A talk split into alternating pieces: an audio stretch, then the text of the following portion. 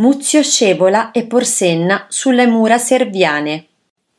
Si narra che nel 508 a.C., durante l'assedio di Roma da parte degli Etruschi comandati da Porsenna, proprio mentre nella città cominciavano a scarseggiare i viveri, un giovane aristocratico romano, Muzio Cordo, propose al Senato di uccidere il comandante etrusco.